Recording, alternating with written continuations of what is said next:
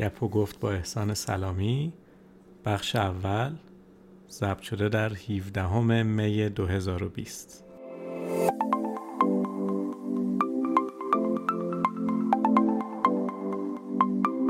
و از سه سال پیش از این حوزه رفتم به حوزه کوچینگ که یک مرحله انگار بالاتر از مدیریت منابع انسانی بود. از اینکه تو کمک بکنی انسان ها خودشون خودشون مدیریت بکنن. نه اینکه تو مدیریتش رو جا رو عوض می‌کنی باشه. بله. حالا نوبت ماست که سوال می‌کنیم خب، برید چیکار باید چیکار باید بکنیم؟ اولین کاری برای اینکه بخوام دیگرانم نرم دوستام نرم فرار نکنن بهشون گفتم بیاین فال حافظ بگیریم. گفتن باشه.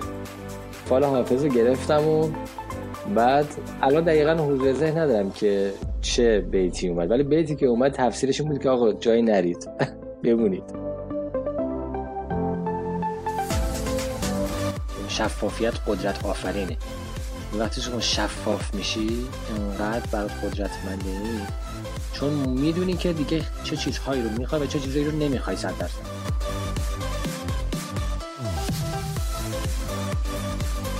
خب احسان سلام. سلام بریا چطوری؟ من خیلی خوبم. تو چطوری؟ منم خوبم مرسی. ما این گفتگو رو داریم ساعت 11 و 28 دقیقه شب ضبط می‌کنیم 17 می. در حالی که قرنطینه هنوز در تورنتو ادامه داره. دیگه فکر کنم دو ماه کامل شده که سر کار نمیریم و بیشتر کار رو از خونه انجام میشه. پس شروع کنیم. شروع, شروع کنیم. کنیم و من اولین چیزی که دوست دارم تو ازش صحبت کنی یکم در مورد خودت بگو. حتما. من برم سراغ سوالایی که یادداشت کردم.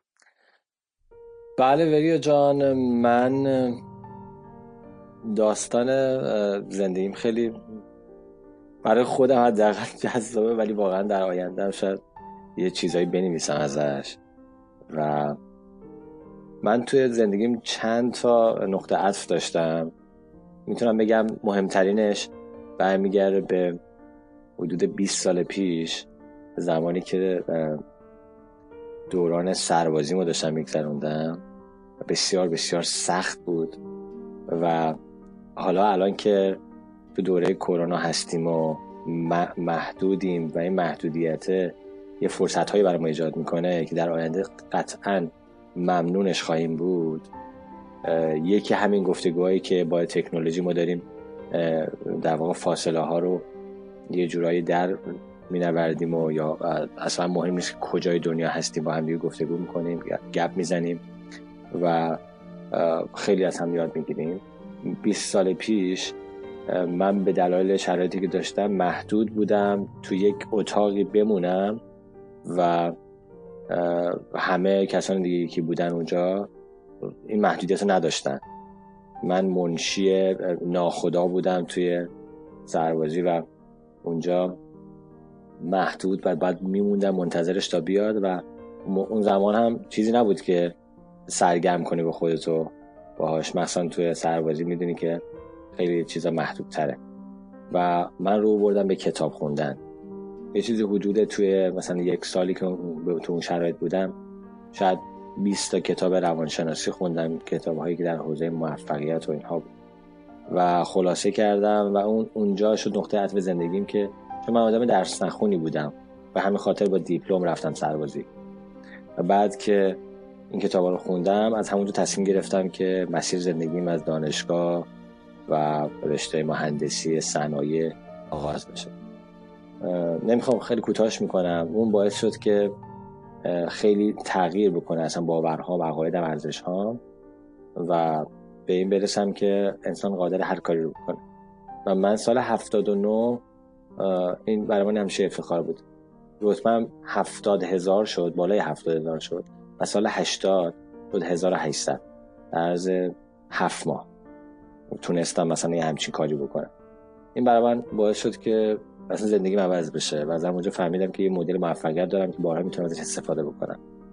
رفتم دانشگاه مهندسی خوندم. البته بعد از این مدتی احساس کردم چرا باید برم سیستم ها رو مهندسی بکنم بیام انسان رو مهندسی بکنم.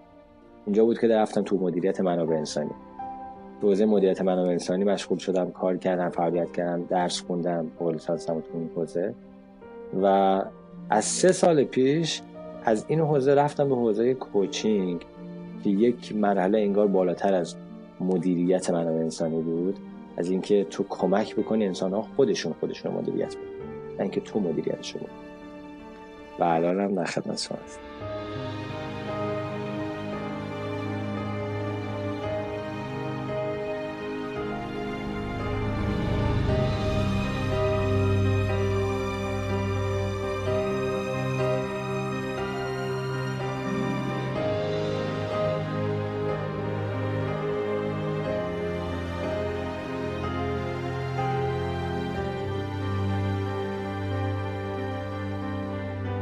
عالی عالی.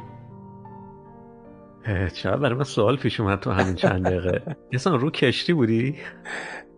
ما توی در واقع سایت تکاوران بودیم. اون بهش می‌گفتن کلاکجا. ما در واقع یه جورایی تکاورای نیروی دریایی بودیم ولی نه روی کشتی نبودیم. توی قسمت نیرو زمینی دریایی بودیم. اینجوری بهت بگم. رو کشتی نبودیم. متاسفانه شد ولی توی شهری بودیم که بوشهر بودم. شهر بندری. بوشهر بودی بله. پدر من سربازیشو توی نیروی دریایی گذرونده و انزلی بوده خیلی بیشترش رو. عجب. چقدر تو جنوب بودی بابای من شمال بوده. آره. من دوست داشتم شمال می بودم خب هم نزدیکتر بود به خونه به تهران. همین که به آب و هواش خیلی بهتر بود. بوشهر خیلی تابستونش وحشتناک گرم بود. ولی اون سختی برای من بسیار بسیار با ارزش بود و کلی دستاورد داشت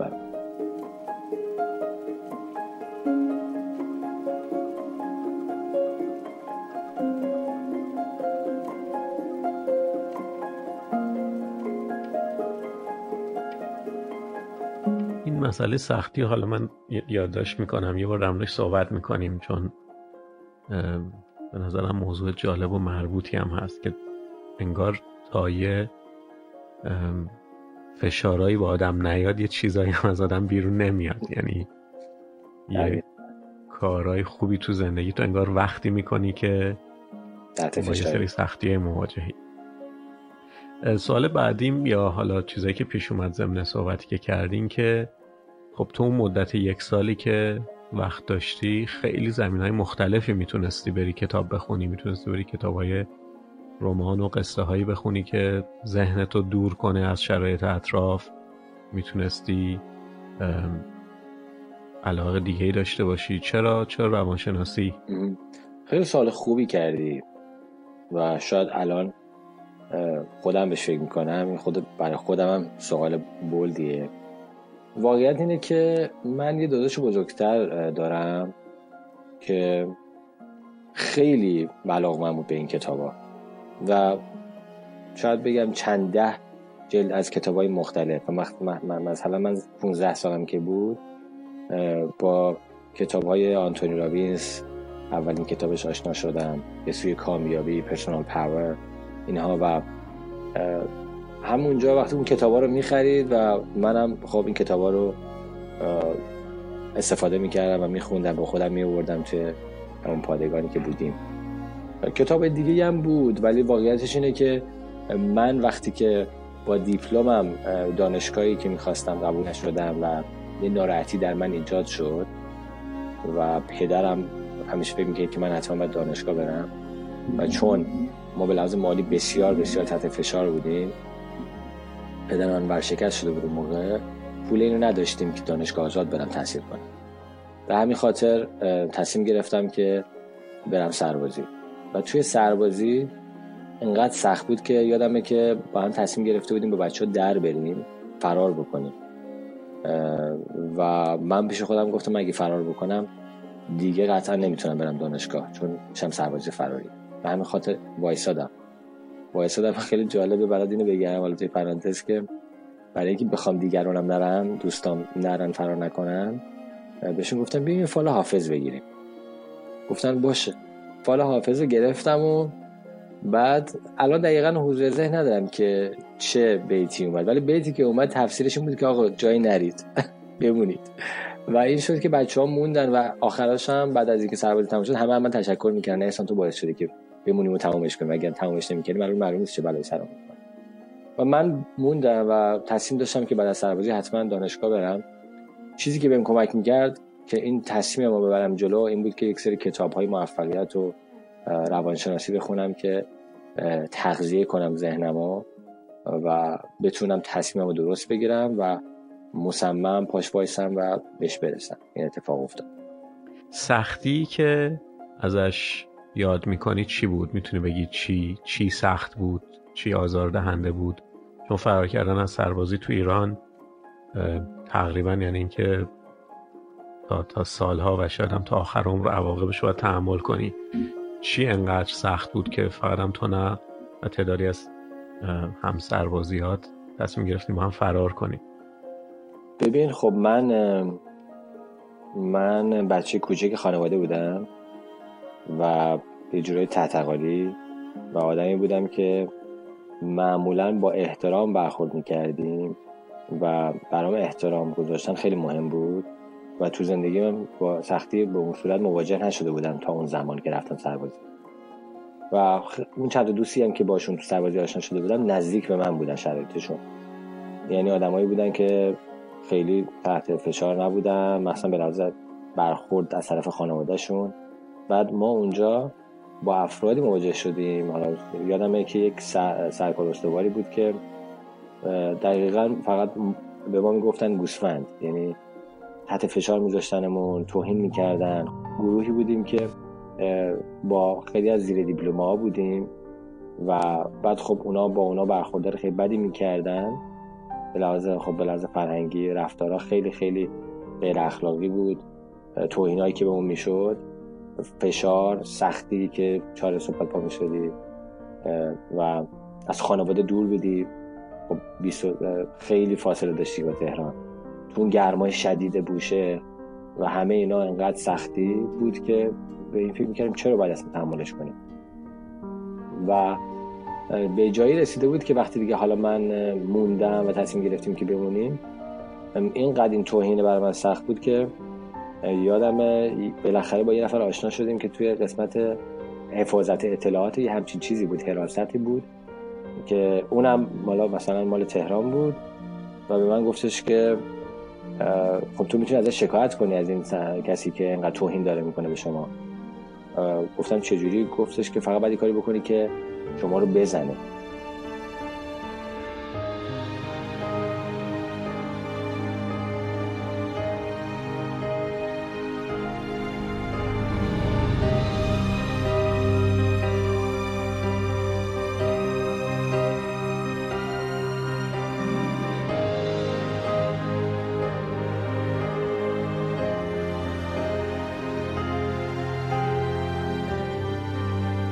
اگه بتونی کاری بکنی که بزنن تو تو می‌تونی شکایت بکنم کمکت می‌کنم که اون رو به حال تنبیهش کنم. این شد که من تصمیم گرفتم که من این کار انجام بدم. و یادم یه روز سر صف که بودیم من اصلا انداختم. بعد بعد به من گفت گفتش که کدوم گوسفندی اصلش انداخت؟ گفتم که من بودم. گفت بیا اینجا صد تا بشین پاشو برو. بعد من می‌رفتم با خنده می‌رفتم. میخندیدم و می‌رفتم. بعد به من گفت سب کن ببینم برای چی داری میخندی؟ گفتم که هیچی با خنده می‌خوام صبحم آغاز کنم. بعد زد تو گوشم گفت تا دیگه برو. من تموم شد و این ستا رو رفتم. بعد گفتش که تو نمی‌فهمی تو که تجدید دوره ای آخه من چند وقت قبلش هم رفته بودم فرار کرده بودم رفته بودم کیش. اصلا اینه حالا خیلی نمی‌خوام پلانش بکنم. بعد گفتم که برای چی این تو گوش من حق نداریم. یه دونه دیگه زد تو گوش من که همینجا بود که بچه ها من گفتن که ما برو شکایت کن و ما هم پشت و هست در میایم. و من رفتم شکایت کردم و بماند که خیلی ها نیومدن و یکی از که ندیده بود اومد شهادت داد. و خب اون آدم رو تنبیهش کردن و بعد یه جورایی محاکمش کردن و چرا انقدر زدی؟ می‌خوام بگم انقدر فشار زیاد بود که حتی من حاضر شدم کتک بخورم تا بتونم اون توهینه رو یه جورایی از از این فرهنگ اونا پاک کنم خیلی جالبه. من وقتی که ایام آموزشی رو میگذروندم لیسانس داشتم ولی خب هممون سر و صفر بودیم. و اون گروهبانی که حالا مربی ما بود می‌گفت می‌گفت که آره شما همتون بیرون مهندس و دکترین و اینجا حالا یه لغت زشتی استفاده می‌کرد ولی به معنی اینکه هیچی نیستین و من هر کاری دلم بخواد باتون می‌کنم و و یه جورایی تمام کمبودهایی که بیرون احساس می‌کرد احتمالا توی جامعه در, در مقابله با آدمایی که شاید از خودش حالا پولدارتر با سوادتر شایسته تر بودن اونجا برعکس رو انجام می‌داد و خودش هم می‌گفت اینو. چون که تو کل اون چیزی که من بودم گروهانی که من بودم البته هممون نه ولی خب یه تعداد خوبی لیسانس و فوق لیسانس و حتی یه دونم دکتر داشتیم. و این آقا که فامیلش هم عباسی بود. بعدا هم دیدمش. خیلی جالبه که بعدا یه بار بام تهران رفته بودیم. چند تا از دوستان وارد یه مغازه شدیم. اونجا داشت چیز میفروخت. حالا نمی‌دونم کار دومش بود یا سربازیش تموم شده بود یا هرچی. ولی همیشه اینو می‌گفت. اما اول صبح اینو یادآوریمون می‌کرد جزه برنامه صبحگاهمون بود. داره هرچی هستی اون بیرون دکتر و مهندس و دانشجو و فلان اینا اینجا هیچ سه نقطه نیستین و من هر کاری دلم بخواد باتون می‌کنم. دقیقا. پس اون شخص محاکمه شد در نهایت با اون کاری که کرد دقیقا و یادم چند وقت بعدش یعنی مثلا یک سال بعدش یه بار دیدمش گفتم که بعد نگ... نگاه می‌کنم اینم چقدر فرق کرده رفتارش. و برای من خیلی جالب بود.